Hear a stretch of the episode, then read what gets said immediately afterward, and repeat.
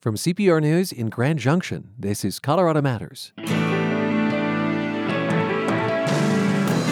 The Democrat running against Congresswoman Lauren Boebert is only recently a Democrat. Today, a discussion of style and substance with former Aspen City Councilman Adam Frisch. On substance, we'll talk water, abortion, and his reservations around forgiving student loan debt. And we can get into conversations about medical debt or housing debt with increases in mortgages. And I'm just saying, I think I want to be laser focused on those that are truly most in need. As for style, Frisch wants to put a stop to what he calls angertainment. There's an option between sticking the course of loud and obnoxious and mean and petty and not focus on the district and a breath of fresh air who's going to treat everyone with respect, whether they voted for me or not. Plus, a day in court for Mesa County Clerk Tina Peters Support for Colorado Public Radio comes in all shapes and sizes. You might give monthly as an Evergreen member or contribute during fund drives. Maybe you donated your car or gave a gift of stock. For all the ways you support CPR, thank you so much. Your generosity is deeply appreciated. Thank you for bringing trustworthy news and timeless music to listeners across Colorado. Explore all the ways to give at CPR.org. Click on Support CPR. This is Colorado Matters from CPR News and KRCC. I'm Ryan Warner in Grand Junction. I'm also in the 3rd Congressional District, which is about as red as the Mesas. It hasn't sent a Democrat to Washington since 2008. Adam Frisch wants to change that, but it would mean unseating incumbent Lauren Boebert, one of the GOP's rising stars. Frisch knows that won't be easy, but he does see a path to the U.S. House. I spoke with the businessman and former Aspen City Councilman Tuesday.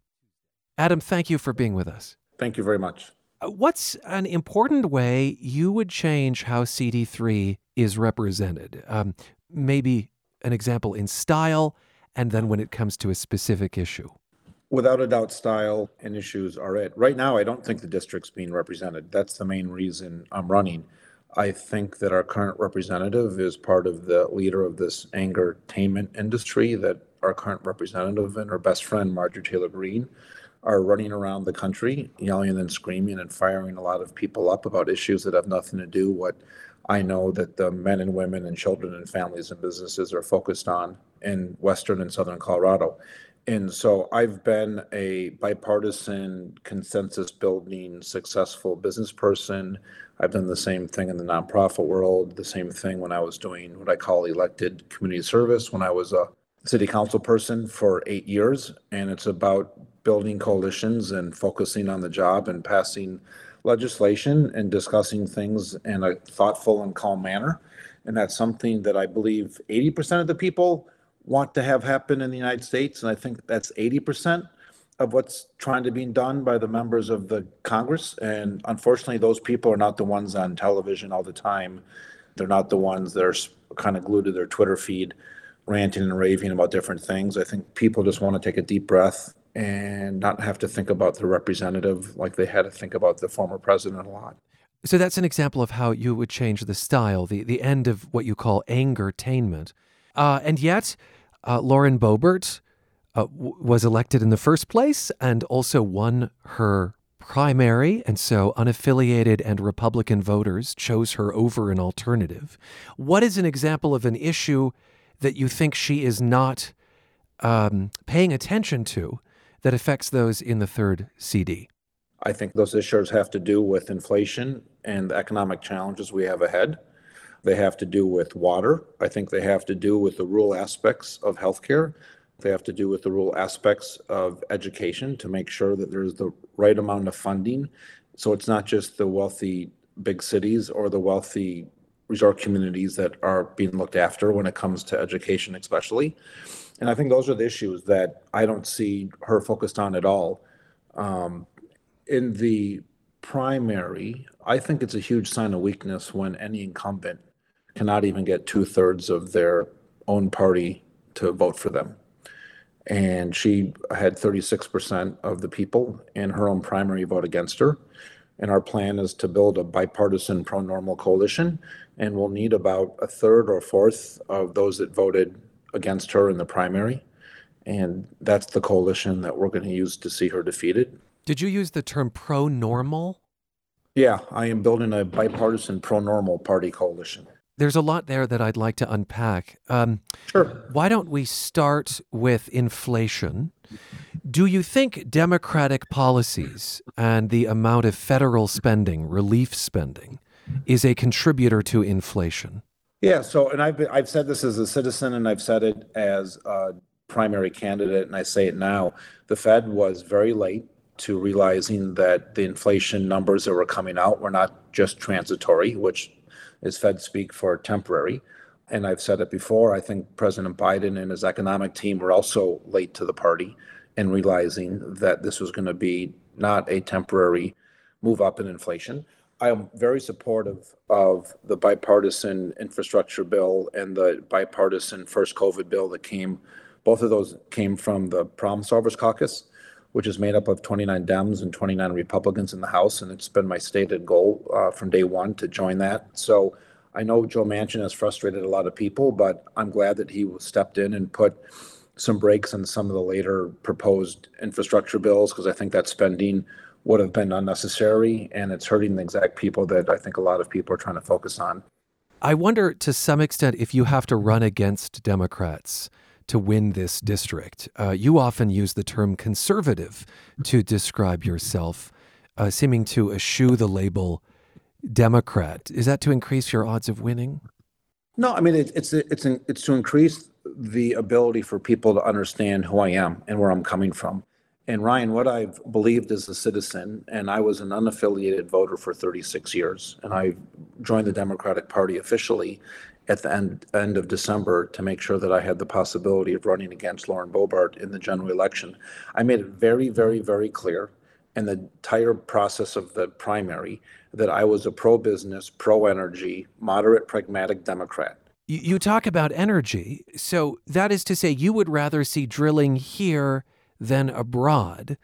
Do you want to see a day when there is not drilling? No, of course. I mean, listen, I think the goal is that there is renewable energy produced locally across the world. So there's no such thing as a transmission line or transition pipeline of, of anything. But the reality is, and I'm stuck understanding math fairly well, is that there's a certain amount of demand that I wish we'd spent more time focusing on reducing that demand. But when we reduce energy being produced in Colorado, on the western slope especially, or in the United States, we're not getting solar power from Denmark. We're getting pretty much the exact same type of energy from countries that I don't think are helpful for us. I don't think they're helpful for the world. I think that employment laws and the energy regulations that we have in Colorado, let alone the United States, are much better for the climate and for the global workforce than they are coming from Iran or Venezuela or Russia. Let's get to another issue. You call President Biden's student loan forgiveness plan reckless, saying it is executive overreach. And, quote, rather than forgiving loans for top income earners, we need to level the playing field. Um, but, Adam Frisch, there, there is an income cap on this. So help me understand your thoughts here.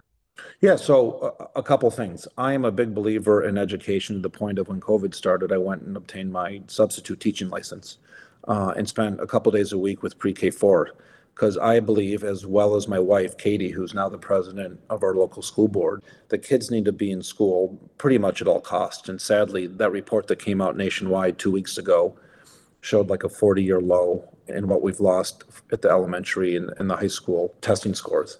As it goes to college, without a doubt, college is important. It's not the only path forward. You know, there's VOTEC and there's apprenticeships and there's community colleges.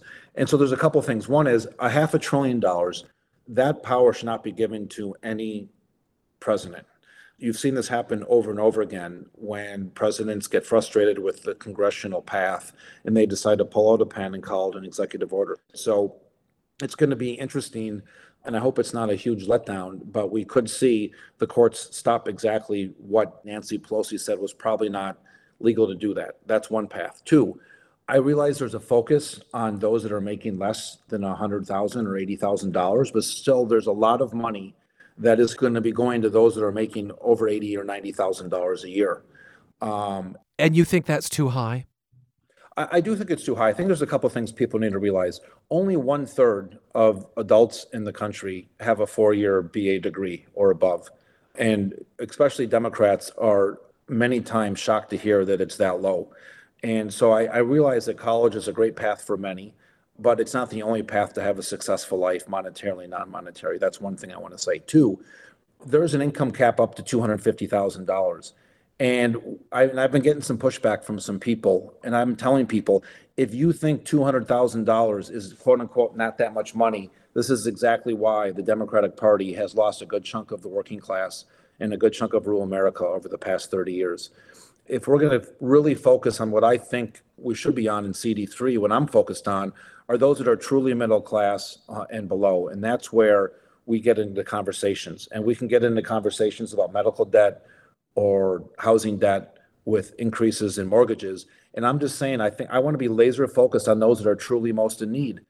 I think we should have tried to go through the congressional path because that's the constitutional way to do it, number one. Two, I would have rather seen a much lower cap that is truly trying to go after those that are truly most in need at, at the Pell Grant level. And I think we should have focused on that. Who are you endorsing in the U.S. Senate race between incumbent Democrat Michael Bennet and Republican Joe O'Dea? Michael Bennet, for sure, without a doubt. I respect that, unlike Arizona, the Republican Party on Colorado has put up some more, what I'll call from the normal wing but listen, I am a Democrat. I am supporting Michael Bennet. I think he's done a great job uh, for the entire state. And uh, that's what I'll be supporting without a doubt. Should Congress move to protect abortion federally? Or should it remain a state by state issue, as is the immediate outcome of the U.S. Supreme Court ruling in Dobbs? No, I, I wish Roe v. Wade would have stayed uh, for all sorts of reasons. And I, I, think more and more Republicans are realizing they wish it had stayed too. Look what happened in Kansas, which sends up a lot of the same demographics that CD3 is. There was an expected, hopeful win of two or three points by the pro freedom group that was trying to protect women's healthcare decisions, uh, and they ended up winning by 19 points. And all of a sudden, you're seeing Republican candidates uh, literally take their abortion thoughts and feelings off their websites uh, just like they are taking their support for Donald Trump off the websites, what's happened down in Florida of late. And so I, I much rather see that there was a national level protection at, and left it at the Roe v. Wade conversation. CD3 is Colorado's largest district geographically, encompassing the southern portion of the plains and Pueblo and Durango and Grand Junction. How much is the map a challenge as you shake hands or bump elbows. Yeah, it's a challenge when you ha- when your district's larger than the state of Mississippi on a square mile basis, and it takes eight hours to drive uh, from one part of it to the other. But it's a beautiful challenge, and it's invigorating because you have a chance to meet so many different people from all over in different aspects, whether it's ag or the ranching or the people that are on the energy producing side, whether it's the renewable solar world that's going on and increasing, or it's the on the coal and, and gas side. I think it's, you know, then we have our mountain towns as well, and those that are really happy to live in the most rural parts of the country. It's all great. And, you know, I love meeting people and hearing their stories and having a chance for them to learn a little bit about me and understanding I have a lot more in my background than just being from a mountain town over the past 20 years. And so I think it's great, but it is, it's a lot of miles on the road. And we're cruising around in our pickup truck and we're pulling our beat Boebert buggy which is a converted 19-foot family camper trailer that we've had for about 15 years. And we're driving around the district, a lot of it with my son, who's taken a year off of high school to uh, work on the campaign. And it's been really fun driving around um, and getting the chance to see even every nook and cranny. We've been in Nucla, we've been in Dunn Creek, and it's been great. A quarter of this district identifies as Hispanic. That is a broad and diverse community in and of itself. But how are you hearing from that community and what are you hearing? Yeah, and you know, Pueblo's the largest city in our district and it's about 50% Latino. And it's interesting. you know, when I first started this, I got a hold of the Colorado Latino Policy Agenda. That was a big study that was done recently.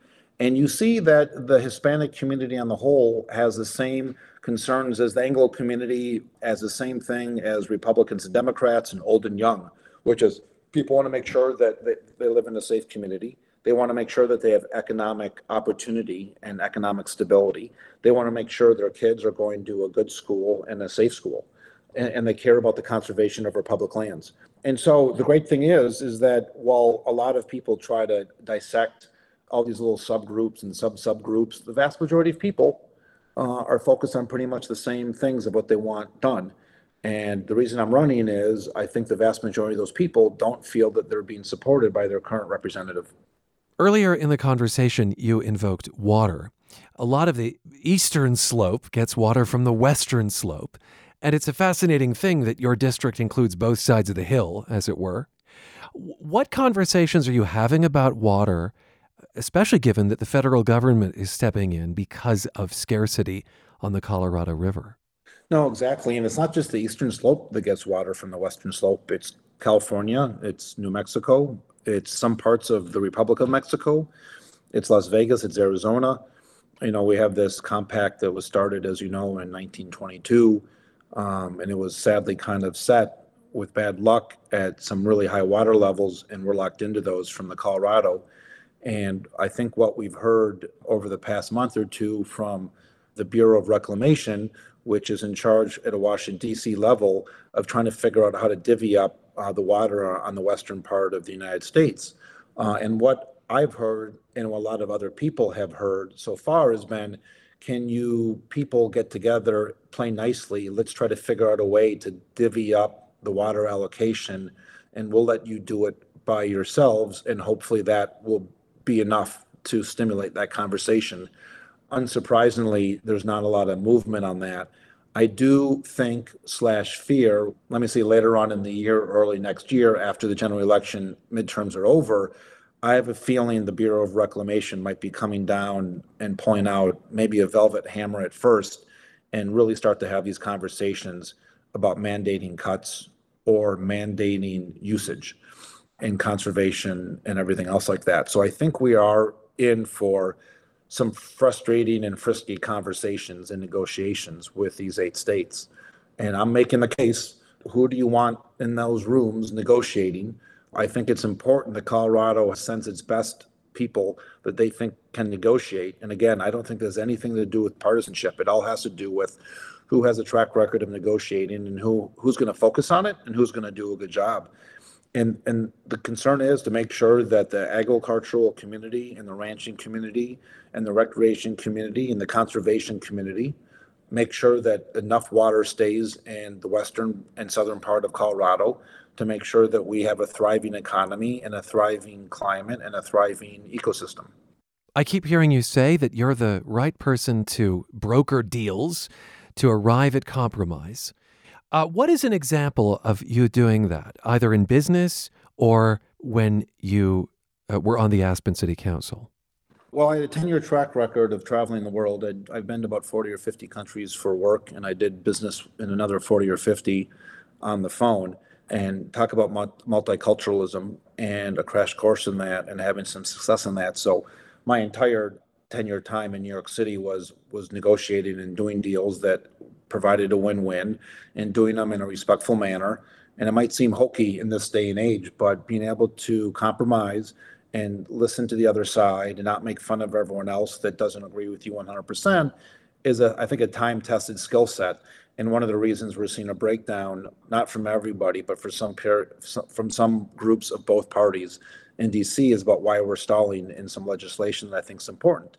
Two, um, on my city council stuff, you know, spending eight years, I have a lot of good conversations with people at the city council levels. I'm traveling the district and, and the same at the county commissioner, regardless of, of political party. And that had to do, I, I spent most of my time on city council working on affordable housing uh, and making sure that there was a good balance between the money that was going to come in, the land use policies that need to possibly change or happen to see that more density was going to happen in some communities and I, I think those density conversations are best left at the local level. But I do believe that, you know, all the really hard stuff we have left is going to require us to ne- have people negotiating in good faith. And I know that 80% of the people on both sides of the aisle in DC do want to get back to negotiating on good faith. It's just those loudest ones that are always screaming and yelling, part of that angertainment industry that I talk about, is, is not being helpful. How high a bar is it? How difficult a hurdle is it for you to win in this district where Republicans and unaffiliateds outnumber registered Democrats? It's uphill. I studied the numbers, and what I looked in 2020 was if I look at these seven or eight extremists on the right, Marjorie Taylor Greene and Paul Gosar and Jim Jordan and Matt Gaetz, they all had 65% to 75% wins in 2020. Lauren Boebert only won 51% of the vote in 2020, and she did not even win her home county, which is very rare. Those that know her don't care for her, and a lot more people know her now, and not for good reason. The district has gone even more red. I think we need about 10% of her prior voters to switch. And the fact that more than a third of them just voted against her gives me the plan to victory. And I, what I wrote down in October for myself is what I've shared in the primary and what I'm sharing now is we need about 10% of our prior voters to switch to go into the traditional group of people that are going to be voting uh, for the D ticket. And again, it's a bipartisan pro normal party coalition that I'm working on. I don't care how people voted in 2016. I don't care how they voted in 2018. I don't care how they voted in 2020. I'm just focused on letting people know that in 2022, there's one question on that ballot, which is who is the best person to represent you and your family and your business and your kids and your community uh, for CD3. And I'm making that that's my case. And so while I appreciate that in today's world, and it's pretty sad that loud must mean strong, and that is the case for a lot of people. In this situation, I think Lauren Boebert is uniquely loud and weak. I know that there is a tremendous amount of buyer's remorse when people voted for her in 2020. And again, however they voted in 2020 was up to them for whatever reasons. I'm just making a clear case that there's an option between sticking the course of loud and obnoxious and mean and petty and not focus on the district and a breath of fresh air who's going to treat everyone with respect, whether they voted for me or not. I look to do constituent services at a very high level, uh, and we're not going to have an enemies list that you hear about in some of these other offices about who you're going to take care of once you get in office. Adam, according to the Denver Post, you were in the World Trade Center's North Tower during the 1993 terrorist bombing. Uh, the paper yeah. also reported you were in Boston when the marathon bombing occurred. And you were still working in New York, not far from the Twin Towers, when 9 11 happened. Um, how did those incidents inform who you are and your desire to serve in Congress? You know, there's a couple of things. One that just sent me back out to Colorado. I spent four years in Boulder going to school there, getting my economics degree. And I knew at some point I wanted to go back. But after living through the horrors of 9 11, and I stayed in the city for a couple extra months. I decided it was time to kind of pause and reflect and, and look back west and see if I could come back and and kind of do the next stage of my life out in, in Colorado. And it certainly taught me about the fleetingly of, of life because I went through a lot of funerals post 9 11, uh, which was re- really tragic for myself and a lot of other people. You know, I've always been kind of doing this public service and standing up in leadership roles through high school and college and I thought it'd be really important to do service when I got to my community. Um, and now I'm just kind of expanding my community beyond my county into this district. And I think it's important to understand the gravity of the decisions that get made in Washington, D.C., domestically and internationally. It reminded me that it's important when America is active beyond its borders, and as far as having good, strong allies, uh, that the world is usually a safer place. And when the United States retracts globally, other people fill that gap of leadership, and they're not always the best countries that are doing that. And so, while my focus is going to be on natural resources and water when I get to Congress from a committee work standpoint, I do have a little bit of a background and a wider lens to make sure that international relations are good for the country. It'll be great. You know, Colorado's biggest export remains beef and we sell a lot of beef as a state outside the 50 states and i think those are the type of relationships that are important economically as well as for national security, which I'm a I'm a big proponent of. Thank you for being with us. Thank you, Ryan, for your time. Businessman and former Aspen City Councilman Adam Frisch. He's the Democrat hoping to oust Republican Congresswoman Lauren Boebert here in the 3rd Congressional District. Boebert declined our request for an interview, but our invitation remains open. In Grand Junction, our studio is downtown on Main Street. And last night, before I hit the hay, I went for a stroll. And that's when I heard it. Oh, when the sun beats down and burns a tar upon the roof, and your shoes get so hot. Sound pouring from not a barber shop, but a realty office.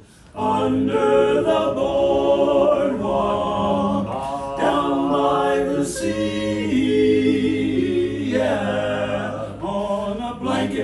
my baby is where I'll be. Canyon Grand, a barbershop quartet, was rehearsing ahead of a show this weekend. The bass, Dave Woodward, is a real estate broker, so they can use this space with its resonant tile floor to practice. Above the boardwalk, we'll be falling in love on the boardwalk, boardwalk. Now at the park you hate. They handed me a business card with their motto, providing quality four part harmony in a cappella style for all your special events. This may not be the first time you've heard of Canyon Grand. In 2019, our Western Slope reporter Stina Sieg featured them in a story about singing telegrams at Valentine's Day. Canyon Grand performs Saturday at Cavalcade Fruita, a volunteer run nonprofit arts center. This is Colorado Matters from CPR News. When the world changes, come to CPR News for updates on what's happening. We'll keep you connected each and every day. Just tap on your phone to listen with the Colorado Public Radio app or come to CPR.org. You're back with Colorado Matters from CPR News and KRCC. I'm Ryan Warner. Mesa County Clerk Tina Peters was in court yesterday. She entered a not guilty plea to charges around the security breach of her office's election equipment. Colorado Matters producer Carla Jimenez was in that Grand Junction courtroom. Hi, Carla. Hi, Ryan. We're also joined from Denver by public affairs reporter Bente Birkeland, who has covered the Peters story for more than a year now. Hi, Bente. Hi. Carla, what was it like at the courthouse on Wednesday? It was a short hearing, but it still drew a really big crowd. About 50 of her supporters showed up, and they started gathering early, about half an hour before the arraignment began. One was wearing a t shirt that said on the back, I stand with Tina Peters. Another was holding a sign, and when she walked into the courtroom, they all started applauding. Uh, after the proceedings were over, Peter supporters followed her out of the courtroom, and she stopped to shake hands and greet all of them. And they followed her all the way out of the courthouse and didn't disperse until she left. What was the substance of the hearing itself? It was very procedural. Uh, the judge read the charges against her and asked how she pleaded, and she said not guilty. And then after that, he set a trial date for next March, and then the judge and then the judge set some dates before then for pretrial conferences, Uh-huh. and it lasted about 15 minutes total. What was the mood inside the courtroom? I'd say it was a little combative. Uh, court officials warned the crowd that no recording or pictures were allowed inside the courtroom. And the man sitting next to me in the audience said, kind of sarcastically, Of course, they wouldn't want the truth to get out. At another point, a Mesa County sheriff's deputy asked a man in the back to take off his hat. And again, the man sitting next to me challenged that rule, pointing out that women were apparently allowed to keep their hats. And after that, the sheriff's deputy threatened to throw my neighbor out. Um, overall, there just seemed to be a really deep skepticism from everyone who was there on Peters' side. Did you talk to any of the supporters who showed up? I did. After the hearing, I talked to Merlin Zimmet from Grand Junction. He said he had not made up his mind about Peters' innocence, but he was there to support her. I just happen to know Tina personally, and she's come under a lot of fire from multiple sources, and it's a tough beatdown for somebody that has to go through this type of court procedure. It's very mentally draining. Emotional support, I think, is important. Whether Tina is guilty or not, I'm not here to say because I don't know all of the facts, but I'd like to know. I'm interested to find out how this court case goes, and I'm hoping that justice prevails one way or the other. He said he has firsthand experience with the justice system in Mesa County, so he knows what it feels like to be, quote, under the gun. Bente Birkeland, uh, this case has received a lot of attention, both locally and nationally. What are the main charges against Tina Peters? Peters was indicted by a grand jury and faces 10 counts in all. Seven felony charges, including attempting to influence a public servant, identity theft, criminal impersonation. She also faces three misdemeanors, and there's an ongoing federal investigation. And all of this stems from what prosecutors say was a scheme to sneak an unauthorized person into her office to copy the hard drives of election machines and to allow this person to attend a secure software update. As we heard from Carla, Peters has pleaded not guilty. What what is her defense? Basically, she says everything she did was within her legal authority. Peters says she was simply trying to investigate concerns she and many of her constituents have about the county's voting machines. Mesa County's election equipment is made by Dominion Voting Systems, and this is the company based in Denver that has become a target of conspiracy theories after the 2020 election. Dominion is actually suing a number of prominent Trump supporters and the Trump campaign for defamation. During her run for Secretary of State earlier this year, Peters talked a lot about the charges against her. But I think a lot of attention, a lot of light has been shown on me to demonize me for what I did, which was preserve election records, uh, which is my job. Peters lost that GOP primary for Secretary of State to Pam Anderson. And Anderson is a former clerk who has strongly defended the integrity of Colorado's elections. And uh, Tina Peters, as folks may recall, did not accept the results of that primary election either. That's right. Her campaign paid for a recount of the GOP primary results. That recount did not change the outcome at all. Peters then filed a suit objecting to how the recount was conducted, but a judge dismissed that complaint Tuesday. One final note as Tina Peters mounts her defense in this election security case, her deputy clerk may testify against her, Bente? That's right. Belinda Knisely agreed to assist prosecutors, and she pled guilty to three misdemeanor charges. So this was in return for prosecutors dropping more significant charges against her. Knisely described her actions related to the security breach as all directed by somebody else her boss at the time. That was Tina Peters. But the judge chastised Knisely for blaming Peters for her own actions. Instead of taking full responsibility, the judge called the facts troubling and alarming and said Knisely's crimes are worthy of incarceration. Bente, Carla, thank you so much for these updates in Mesa County and uh, Bente there in Denver. Anytime. Thanks, Ryan. CPR Public Affairs reporter Bente Birkeland and Colorado Matters producer Carla Jimenez talking about the latest in the Tina Peters election security case.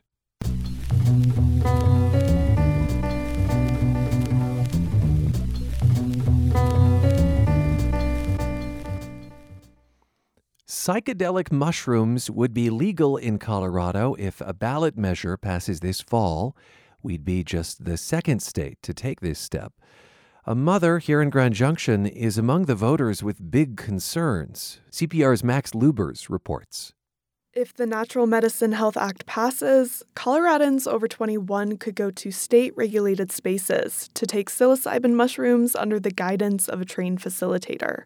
Or they could grow and use their own. Some studies have suggested psilocybin could help with depression and anxiety, so, initiative organizer Kevin Matthews says people deserve access to psychedelic mushrooms. Why not have another option, especially considering that, you know, in many cases, traditional interventions just simply aren't working and, and in some cases end up causing more harm than good. And Matthews thinks that under this law, mushroom use would be safer. He recognizes that people can have negative experiences with psilocybin, but he says the best way to avoid that is through guardrails and education. Opponents of the measure, though, believe it's too dangerous to legalize. My gut reaction was actually hell no and a few other cuss words. That's Sharon Annable of Grand Junction. In 2017, she woke up to news about a shooting on her daughter's street. She texted to check in, but received no reply. Then she heard a knock at her door. It was the local coroner. And when he showed up, I knew it was my daughter. I said to him, It's Heather, isn't it? And he just nodded his head. Heather Annable and her boyfriend Alexander Kolpakov had taken psychedelic mushrooms the night before, according to a witness on a video call with them. Not long after, a neighbor found Kolpakov naked and acting strangely. After Annable took him back to her apartment, he shot and killed her. He claims he had a psychotic break induced by the mushrooms. Ever since that night, Sharon Annable has worked to honor her daughter's memory. She was very artistic and she had a true gift of healing, which is one of the things that makes me most sad is that she's no longer able to share that gift. The legalization initiative made Annable immediately angry and concerned. I want Colorado voters to know and understand, although some people may claim that they experience benefits from this, this is not a magic cure or a magic pill, so to speak, for certain mental health illnesses. She hopes that Coloradans will vote no on the initiative. When organizer Veronica Lightning Horse Perez heard her story, she expressed grief for her loss. I am bound and determined to do everything within my power to make sure that people have enough education so that we can do everything possible to make sure something like this never happens again. Perez says it's rare for psilocybin to lead to violence, and legalization intends to encourage more responsible use. Still, some law enforcement have concerns. Drug investigator Matthew Stoneberger says he encounters psilocybin less often than other drugs, but believes the initiative would expand the black market loosening the restrictions on psychedelic drugs like psilocybin mushrooms will provide cover to people who want to profit and traffic. But organizers point to Denver as evidence that legalization won't necessarily encourage more crime. Three years ago, the city made personal use of psilocybin the lowest law enforcement priority. A lot of folks in our community, they felt more safe being able to use these medicines to try and heal. That's advocate Kevin Matthews again. He participated in a panel with representatives from police and city government that found Denver's ordinance presented no significant public safety threat. Denver District Attorney Beth McCann says that from what her office has seen, the ordinance didn't dramatically change city crime. One of my concerns when this was being considered was that Denver might become sort of the mushroom capital of the country, or at least the state. And that does not seem to have happened. Initiative proponents argue legalization would make psilocybin use safer by bringing it out of the shadows. But those assurances aren't enough for some Coloradans who feel the potential risks outweigh the benefits. From CPR News, I'm Max Lubers. And you can read about the debate over legalizing psychedelic mushrooms at CPR.org in depth. When we come back, remembering a legend in Aspen. This is Colorado Matters from CPR News. Brandon Vargas was incredibly proud of his grandmother's green chile recipe. So he set out to recreate it for friends and family. Just one problem she never wrote it down. I mean, it's soft, it's luxurious, and then the spice settles on the back of your tongue, and it's a slow buildup. Do not miss the green chile recipe episode of CPR's new podcast, Quien Are We, everywhere you listen, and in the Colorado Public Radio app. You're with Colorado Matters from CPR News. I'm Ryan Warner. Aspen lost a legend this summer, although Bob Braudis never liked being called that. Pitkin County Sheriff for 24 years, the Boston native had a quick mind and a big heart. Months after his death at age 77, a recent public memorial drew hundreds. CPR's Western Slope reporter Stina Sieg has the story.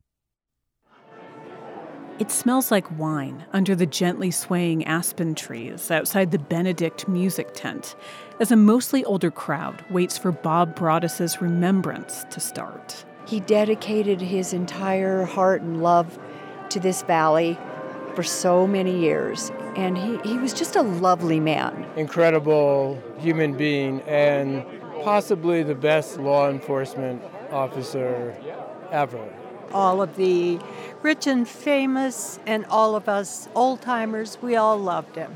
That's Polly Hayes, and before her, Braudis's friend, painter Paul Pascarella, and Terry Swart. And the day before, I was able to talk to some of the people who knew Braudis best, including current Pitkin County Sheriff Joe DiSalvo. First of all, his size was imposing. Six and a half feet tall, with long hair and a gap toothed smile. But DiSalvo says Braudis's brain was his defining feature. It's what made Bob Bob. When dealing with an issue as sheriff, he would often reference a Latin quote or historical event, and he could recall people's names like no one's business. It was fantastic, even until he died. And, and he would say, I'm losing it. And I'm like, oh, going, you just remember the guy's name you met once 10 years ago. You're not losing it. DiSalvo met Braudis in the mid 1980s, some time before Braudis became sheriff, and they would eventually spend hours each day together, DiSalvo constantly learning from him, even after he retired in 2010. DiSalvo, sheriff for the last 12 years, says Braudis taught him to never make decisions alone, to be firm but never insulting, and to always be truthful with the public. Your integrity, your honesty, and your transparency is all you have. Another part of Braudis's legacy was doing things differently than other law enforcement agencies. DiSalvo remembers a time in the mid 90s when an armed man barricaded himself in his home for a week. Instead of going in guns blazing, Braudis chose to wait the guy out. And it was a very peaceful conclusion. And that's kind of the way he approached everything. What's the most peaceful, nonviolent way to solve this problem. Well known defense lawyer Gerry Goldstein describes Braudis this way One of the gentlest and one of the most effective and enlightened law enforcement officers in the country. And that caught the attention of many, including a lot of famous people. Braudis was friends with Lyle Lovett, Lance Armstrong, and Hunter S. Thompson, whom Goldstein represented. But around Aspen, Braudis was also a celebrity if you were with him walking down the street, you couldn't pass a corner without having five or six people stop him uh, to thank him for what a wonderful job he had done for them or their kids. Some people thought Braudis was too laissez faire, but mostly he was beloved. I've often said this he was my best friend, but he was everybody's best friend.